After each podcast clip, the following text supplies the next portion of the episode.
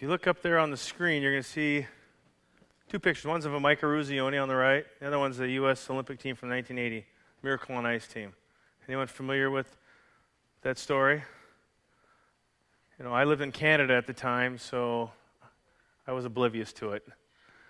But um, they came out with a movie a couple years ago called Miracle with Kurt Russell and some other guys, and it's about the team, the Miracle on Ice team from 1980 Olympics from Lake Placid. The ups, up and coming college kids from the United States, 18, 19 year old, 20 year old kids against the big bad Russian army who've been playing together for umpteen years and just destroying everybody. I think they were like 50 and 0 or something when they went into that into the Olympics. So, what's my point?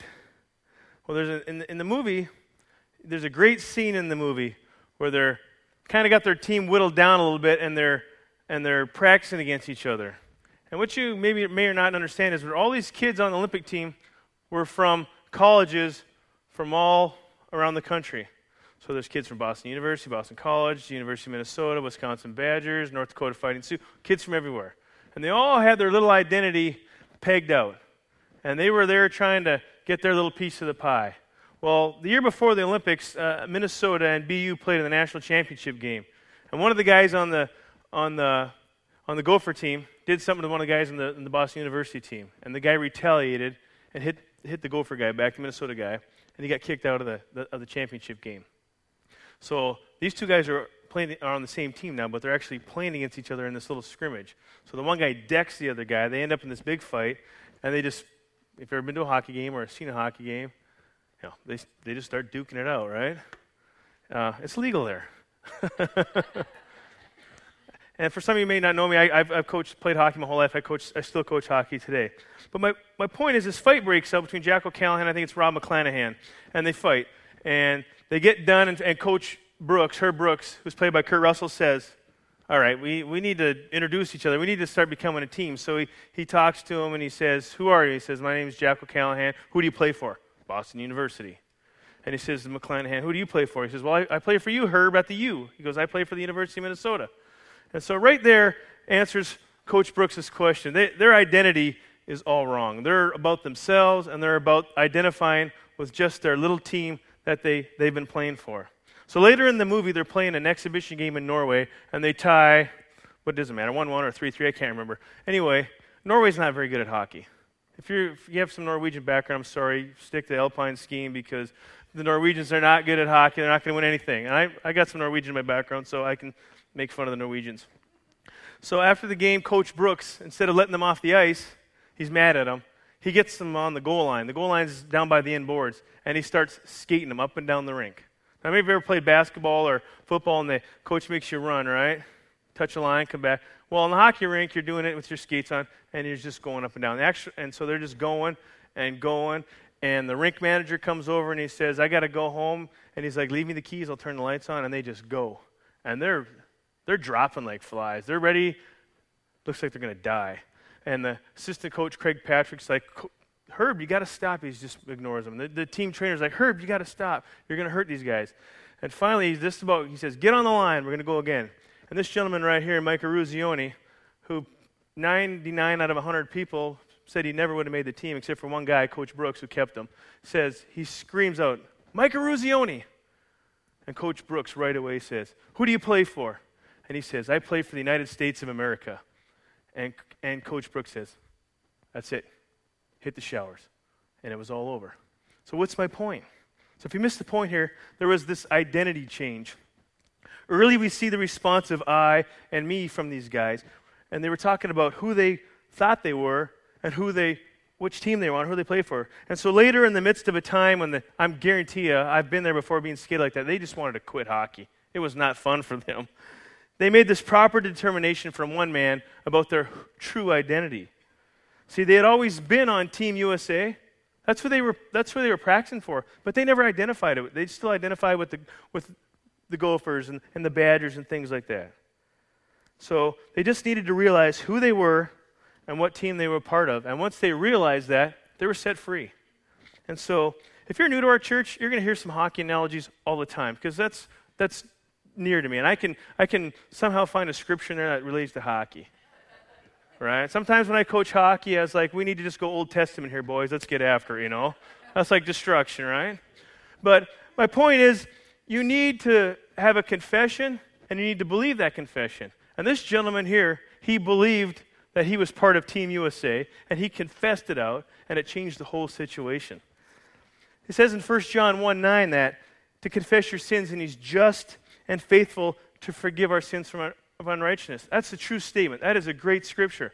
But a lot of times we might get focused on confessing sin all the time or our problems or our issues when there, the Bible has much more to say about the confession of who you are and what you stand for in the Word. There's a ton of scriptures, there's a ton of realities in the Bible that when you confess, you're confessing your righteousness in Christ Jesus. So you need to confess who you really are, what you possess, and what we are promised. That's a good confession to me. Confess that. When you confess that, hey, I'm the righteousness of Christ Jesus, because you are been made that way when you become in a relationship with God through Christ, that's a true statement. You're not just making something up. That is a true statement. Romans 10 and 9 says, Confess with your mouth what? Jesus is Lord. And you'll be saved. That's what it says. And believe in your heart that Christ is raised from the dead. So you're confessing a good thing. So, oh, yes, we should maybe talk to one another and say, you know what, I made some mistakes. I'd like to talk to you about what I've done wrong. Those are good. But we don't need to confess over and over again to God all our mistakes when we can say to God, You live on the inside of me, and I'm going to confess right now that I am the righteousness of God. And when we do that, it starts working on you from the inside out. What the theme for t- today is going to be the inside and out a little bit. It's going to be about losing your mind. That was going to be the title of my thing on there, but I changed it. It was going, my, my title was going to be Are You Out of Your Mind? Because you know what? To be a Christian, you have to live out of your mind. Everyone thinks that when you lose your mind, it's a bad thing. As a Christian, when you lose your mind, it's a good thing because you're living out of the Spirit. And that's what I'm going to encourage you today. The Apostle Paul says this in, in 2 Corinthians 5.17. He says, Therefore, if any man is in Christ, he is a new creature, or new creation. Old things are passed away. Behold, all things are become new. That's a foundational scripture, I believe, for the New Testament believer. Old things have passed away. That means your old sin nature, your old spirit is no longer there. It's been replaced by your new Jesus nature, your new spirit. And when you do that, when you believe that, you now join what I like to call the team kingdom of heaven. That's who you're on, that's who you play for. That's a winning team. So you need to have the Holy Spirit to understand and utilize these passages of Scripture. And you see the Old Testament, when we preach on the Old Testament, it sets the stage, it sets up Jesus, it brings them to the forefront. It's all pointing us to Jesus, foreshadowing. And when we preach the Gospels and the parables and those things, it's showing us Jesus right there. And Jesus is teaching. And he's teaching Jews and he's teaching unbelievers and he's, and he's showing them there's going to be a new way coming and this is going to be the new way. And then Paul comes along in the New Testament there, and he just reminds us that, hey, there's been a change. Not only there's been a change because Jesus said there's been a change, it's been finished at the cross. He says there's been a change on the inside of you, the believer. You're not who you used to be. People might say, this is who you used to be, this is who you are, and you got to say, no, that's not me. I've been changed on the inside by Jesus Christ, and now I'm a new person. And that is a whole different mindset. It's not even a mindset because you're out of your mind, you're in the spirit.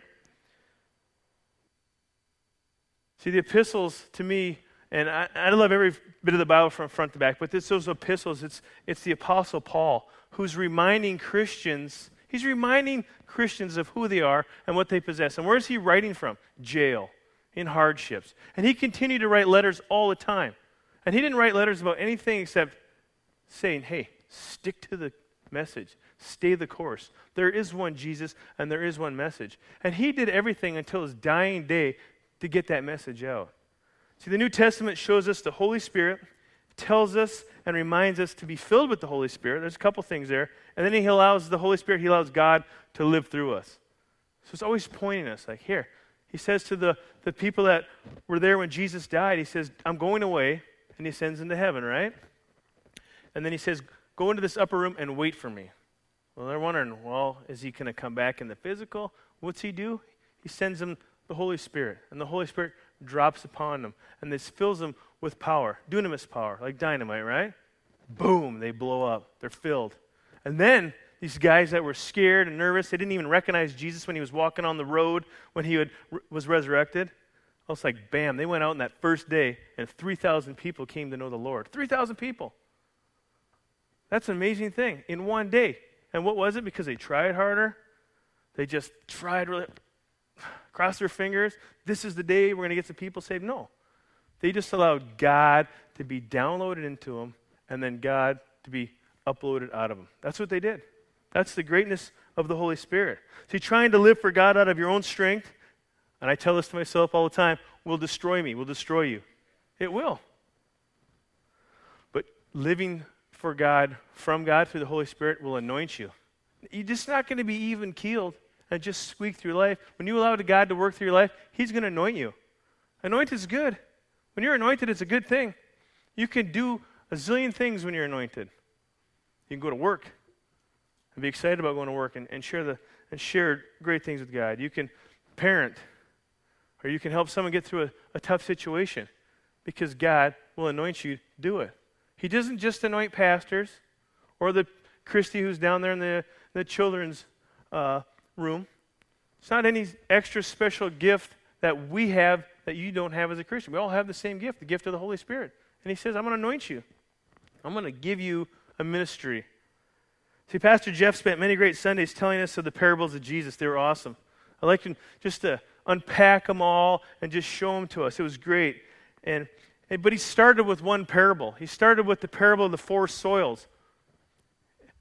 You know, it talks about um, in there the, the word of God is compared to the. In, I don't want to get it wrong here, but anyway, he says he starts with the first parable, and it's the parable of the four soils. If you look it up in your, in, in your Bible when you get home. And the reason why he starts there is because, and Jeff said this to us, and any a lot of commentaries that I read says, if you don't understand the first parable, the other ones are going to make no sense to you. He says, get born again, read the parables, then the rest of them will make sense to you.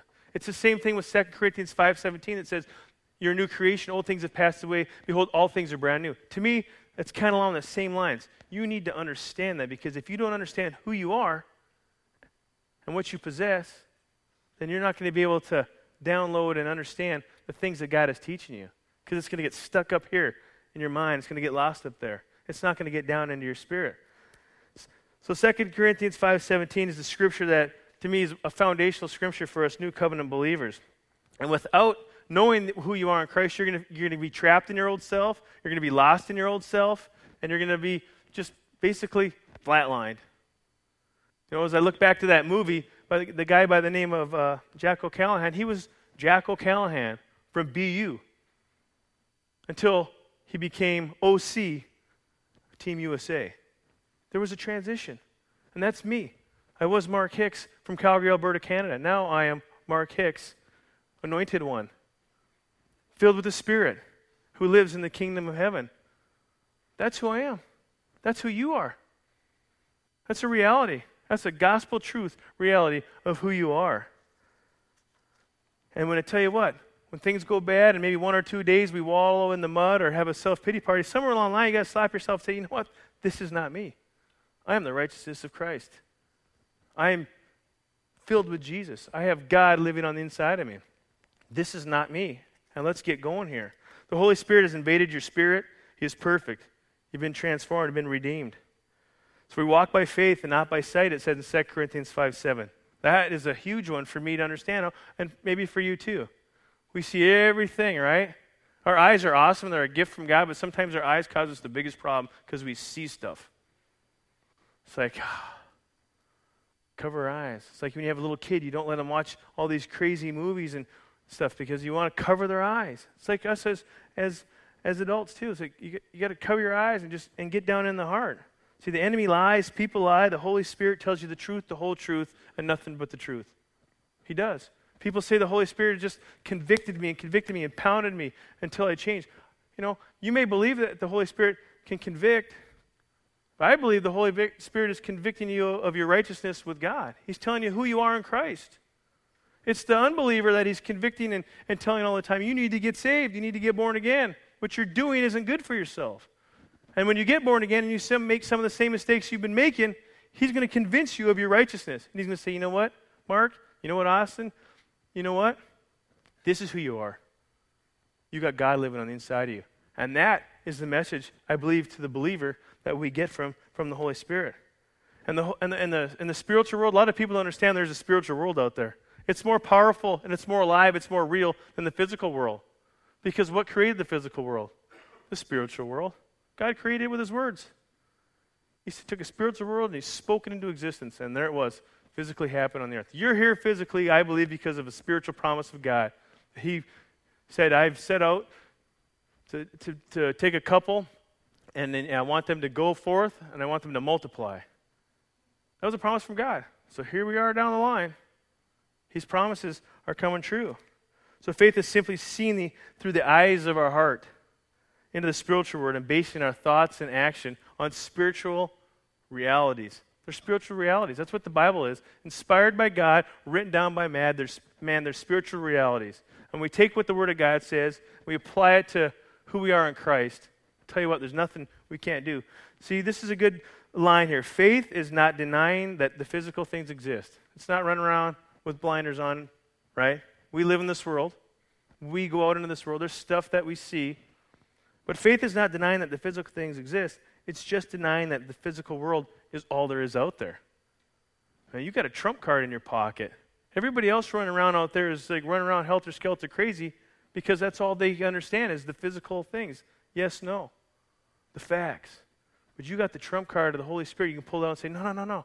This is what my Holy Spirit, this is what my God says about the situation. You can add that to your realm. That's an amazing thing. When you think about that, you have the Holy Spirit and you can pull him out all the time. And he's in you. He's never going to leave you nor forsake you. Because of our new spirit and life, we can dig in. That's what I like. You don't have to run. You don't have to hide. You don't have to quit. You don't have to give up. Just think right now if you're this close to your breakthrough, if you've just been contending with God and you're just like in praying and you think, you know what, Father God, I'm going to stick with you. Your, your breakthrough is, is there. Today, tomorrow, maybe it was yesterday. Maybe you had a breakthrough yesterday. Because if you quit and you give up on the things of God, what are you left with? The junk pile, the stuff you're already left with. Maybe it's debt, maybe it's guilt, maybe it's shame, maybe it's addiction, maybe it's lack of confidence. You can have those all day long, 24 hours a day without God. But with God says you don't have to attach those to you anymore. You can let those go. He says, I'll help you let those go. If you keep renewing your mind and telling yourself who you are, that I'm the righteousness of God, those things got to go. You'll get to a tipping point in your life. Think about this, right? There's going to be a tipping point. Pretty soon, it's just going to overwhelm the negative side of your life. And then when that happens, like Jeff, like Jim preached about saturation, boom, it's just going to take off. There is a tipping point that's happening for some of you here today. Don't give up. Don't quit. Dig in, and God's going to meet you. He's going to satisfy you, and He's going to blow your mind. He does it every single time if you let Him. See, my word for someone today is just don't quit. I just wrote that down. And there's someone here today that's ready to quit, ready to give up. Don't. Don't do it. Today is not the day to quit. Today, today, today's the day to dig in. Because when the enemy or someone's telling you to pack it in, it's too hard, that's a lie from the pit of hell. The Spirit of God saying, Nothing is impossible with me, and I will change your situation, and I will help you get through. And when you think about it, that faith is only this it's only responding to God's promises positively. The promises are there. You can read about them, you can pray about them, but we have to respond to them. It's like the Holy Spirit is a gentleman. He's not going to beat you over the head until you come to know the Lord, to become into salvation. He's going to allow each and every one of us the opportunity to choose freely, free will, to come to know the Lord. He'll urge you and say, you know what? This is what's happening in your life. Maybe you should come over here and hang out with me for a while for the rest of your life. And you, as a human being, have to believe, receive, and accept on our own. We can't do it for our kids. I know some of you here today are just thinking about your kids right now, thinking, when are they ever going to get saved and come back to church? Let them go. You just got to say, you know what, Father God? I give them to you. You gave them to me. I'm giving them back to you, Father God. I know they've heard the message of Jesus Christ. It's been planted on the inside of them. Their spirit is full of Jesus. I'm giving them to you today. And I tell you what, weight off the shoulders. It's not we don't give up on them when they call and say, I need help, that we just say, no, talk to me later. We're there for them. But we can't change our kids, especially our adult children.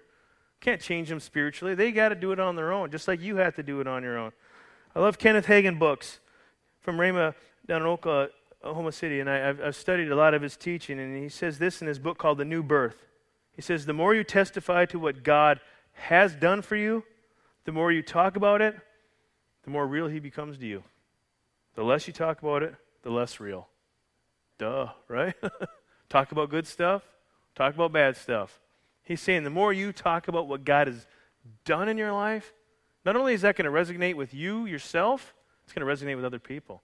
Sometimes you just have to remind yourself of all the great things God's done in your life just to get past that next hurdle in your life, right? The hurdle is small when you allow God's tidal wave to push you over the top with all his promises. He'll just push you right over. He'll do that to you. He'll do that for us. 2 Corinthians 5.13 says this, If we are out of our minds, as some say, it is God.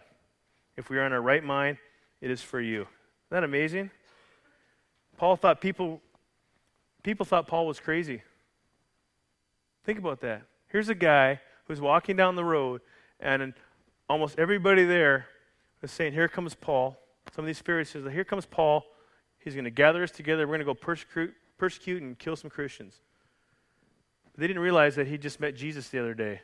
And he walks down the road and says, Hey, do you guys know this Jesus? I want to tell you about him. And they're like, This dude is nuts. He's lost his mind. Now, maybe you, as a Christian here today, someone's told you, You're nuts. You're crazy. That's good. If someone tells you you're crazy because you believe in the risen Lord, you're in a good place. We're the sane ones. Everyone else out there to me is nuts. We're the sane ones. It's the truth. And you have to believe that in your heart.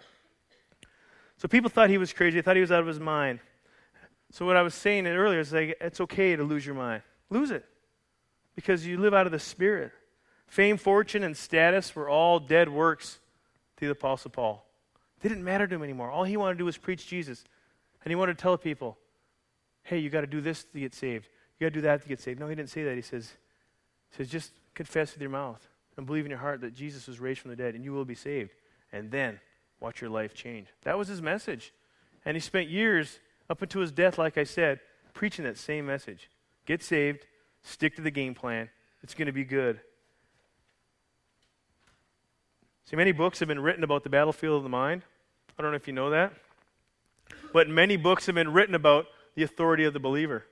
Why is that?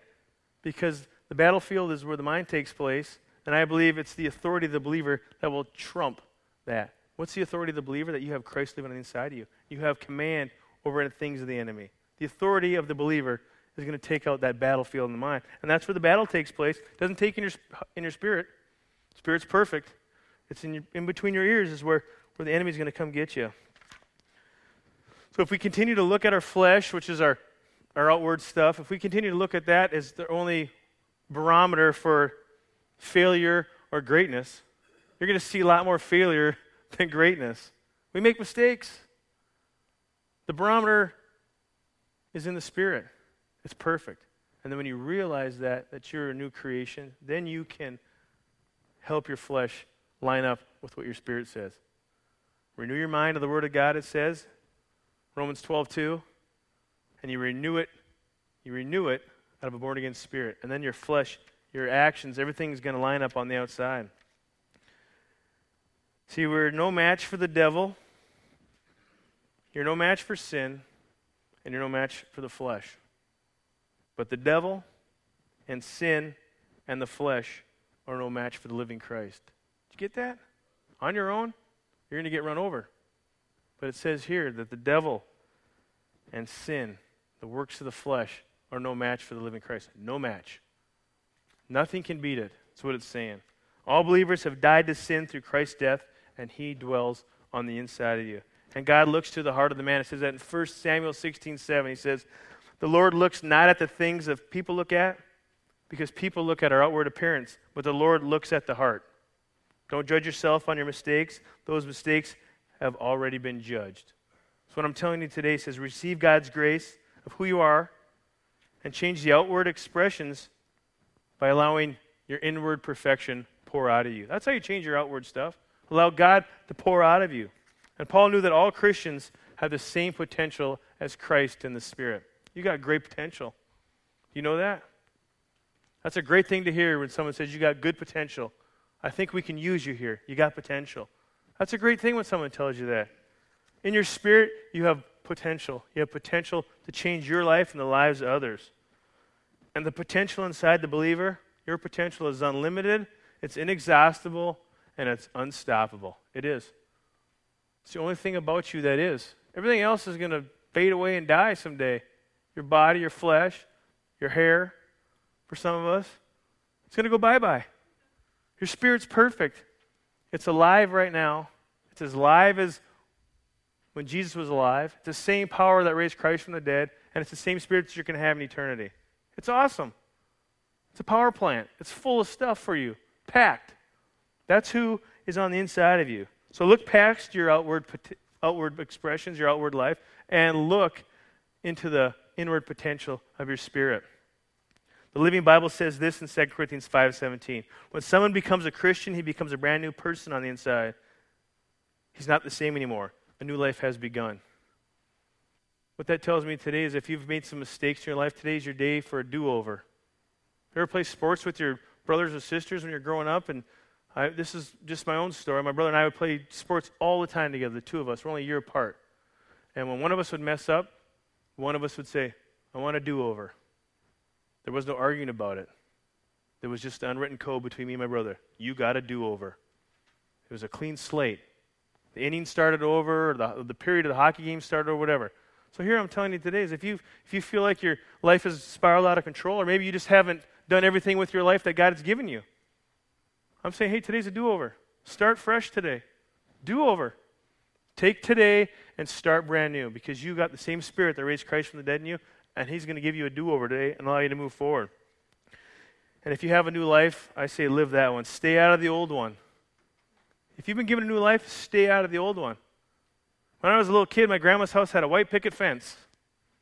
And we would play ball in my grandma's backyard, and we'd have to climb over the fence to get our ball once time got over. And the picket fence, I'm going to be honest with you, was about that much higher than the length of my legs. So if you ever got hung up on a picket fence, it's not the greatest thing ever, is it? That's kind of what it's like when you live in trying to live in the world and you're living in the kingdom of God. Just hung up on that picket fence. It's painful. Jump over and stay over in, in, in God's side of the yard. Just stay there. The grass is greener. All right? Quit jumping back and forth and getting hung up on that fence or getting stuck in the old world. It's the spirit world, and, and it's the spirit man that is reality, not the flesh. You have God living on the inside of you. There's a hundred scriptures, over a hundred scriptures of scriptural references that talks about you, who you are in Christ. Sometimes they don't make sense. I'm in Christ. He's in me. All these things talk about um, in the natural. They don't make sense. Christ has died. He's risen. He's seated at the right hand of the Father. He's in me. I'm in Him. When you get that in the Spirit and you read what the Bible says, they start making sense to you. But what you really need to do is understand 2 Corinthians 5.17. It says, you are a new creation. Old things have passed away. Behold, all things are brand new. And then you can start laying out who you are in Christ and seeing all the realities. I left a sheet out there on the, on the table. I don't know if there's any left. It's on both two sided. It's this sheet right here that I put out there. And it talks about your identity. It's got that many scriptures that where I'm going through with the with the kids youth group talks about your identity. I'm accepted, Ephesians 1 6. I'm loved, Ephesians 1 4. I'm forgiven, Ephesians 1 7. Then on the back side, I'm going to make some more next week, talks about identity, the rights and privileges of a follower of Christ. Talks about your rights and your privileges. I printed it off and left it on the table. Take one on your way home. Read that over your life. Speak it into your children because it's truth. It's the gospel truth. That's what it is. John 3 3 says you must be born again, and John 10 10 says it's the thief that comes to kill and steal and destroy. So when you're born again, and then you realize who you are in Christ, when the thief comes to kill and steal and destroy, he's got no leg to grab onto. He's got nothing to tie himself to because you know who you are. 2 Corinthians 5:17 Paul preaches to us that the old person who lived for the enemy, who was not born again, is now changed. You're a new person. And I know I've preached this before. I've talked about 2 Corinthians 5:17 96.4% of the times I preached, it comes up because it just has to. Because you have all sorts of people at church people who don't know the Lord, people who have known the Lord forever, and some people who have known the Lord forever and just haven't figured it out yet. There's always been a few of us here like that. I being one of them early on in my walk with the Lord. I'm a Christian, but I don't know all there is to know about it. But once you realize that it's not you anymore, that you have a new spirit, then you can allow the Word of God to do its work in you. Change the inside will leave, lead to change on the outside. Right believing, that's who you are, leads to right thinking, and right thinking will lead to right behavior. That's the order it's got to come in. Your change is going to come from the inside out. I'm thankful that the people in the church were like that with me. I changed from the inside out. It took a little longer than normal. There's things I did that would show that I was back in doing things in my old life. But you know, I got around the right people. I got around the word. I got into a church that spoke the word to me. And when I did that, then I understood, oh, that's not me anymore. Physically, it's still me. Spiritually, no longer me. And then when that attaches to your spirit, you can start moving and shaking and getting things done. And that's all because of being around people that remind you of who you are. If people remind you who you aren't, don't be around those people anymore. Get away, run, flee. It's amazing when God gets downloaded into you and you believe it. Simple line. It's amazing. When God gets downloaded inside of you and you believe it, the things that get uploaded and pour out of you are going to be awesome. So I'm here to tell you today you're none of those things that people have been telling you your whole life. Not a bum, not a loser, nothing. You're the righteousness of Christ Jesus if you allowed him to come into your heart. And that's the real you. So you possess all the things of God and the Spirit. You may not feel like you do. You know, I don't feel like going to work today. I don't feel very whatever today. Fill in the blank. But you know what? We don't go on our feelings as Christians. We go on the reality of what the Bible says. And this is what the Bible says. So when I don't feel like I've done all the right things that God thinks I'm supposed to be doing, or my neighbor or, or my friend, it doesn't matter. It's what you have in the heart that says, you know what? This is who you are, and you can overcome those things. As for the believer, the promises of God, as the, for the unbeliever, if you're not a believer in Christ, the promises are all for you too.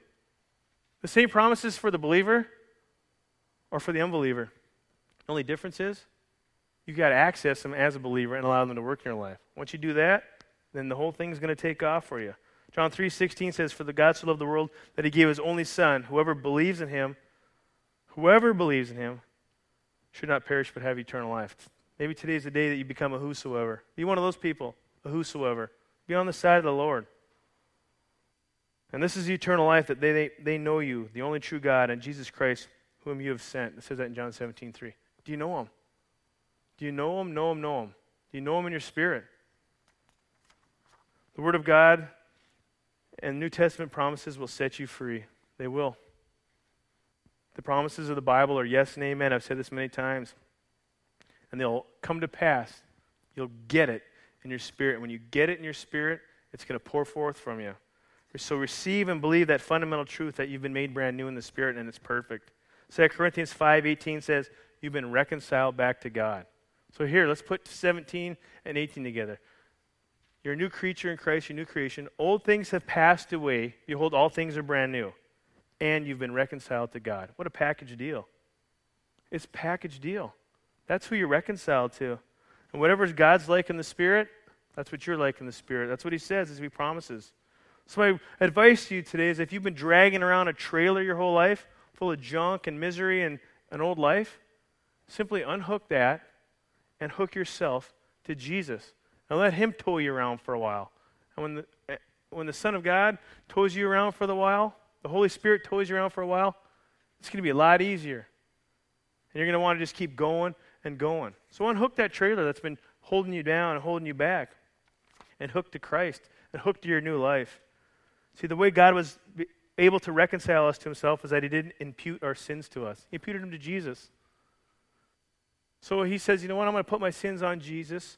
I don't see your sins as far as east is from the west anymore. And so when God looks at you, he looks at you differently than any other person's ever looked at you. He sees you as perfect and whole, blameless. You may still have some residue of things in your life that are causing your problem. But you know what? God doesn't see you that way. And through your spirit, you're going to be able to get out of that because of Him.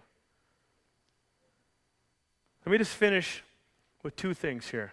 One is I got a new Bible. It's called the Fire Bible. And I got it for all the kids in my youth group, and Cassie's in my youth group, the high school and junior high.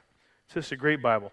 And there's a note on 2 Corinthians 5.17 in that Bible. And I've put it in that white sheet that I handed out today. And I'm just going to read it to you. And then when I'm done with this, the worship team is going to come up and minister to you, and I'm going to play a video. And with that, it should be good to go for the rest of the week. Okay? This is what it says from 2 Corinthians 5:17, which talks about being an old creation into a new creation. It says, "Those who accept God's forgiveness and by faith yield their lives to Jesus are born again and completely renewed from the inside out. Through the creative command of God, they are transformed spiritually. Through a personal relationship with Jesus, the believer becomes a new person, renewed in God's image. It says, with the ability to relate to Him and take on His character traits. Let me stop there for a second. Do you believe that? Do you believe you can take on some of the same traits as Father God? You can. What it's telling you here. They become Christians. A new, as new creations, Christians share His glory with a renewed knowledge of God and a transformed way of thinking and behaving that begins to reflect God's holiness. As a new creation belonging to God, a Christian takes on a totally new existence in which God's Spirit rules. God's Spirit's ruling. All this restores the believer to the purpose for which God originally created him or her. It's what the original plan of for God was when He got Adam and Eve on earth to have a right relationship with them. They blew it, of course, as we know, and Jesus came and restored us back to that. Take that sheet home and look at it. When you read 2 Corinthians 5.17, look at all those promises in there that you have. They're all yes and, and amen for you. And that's amazing truth about you. You are a new creation. Old things have passed away. Behold, all things are brand new. And when you get that revelation, you're going to realize that God's changed your life. Amen? Watch this video and Jason will close us.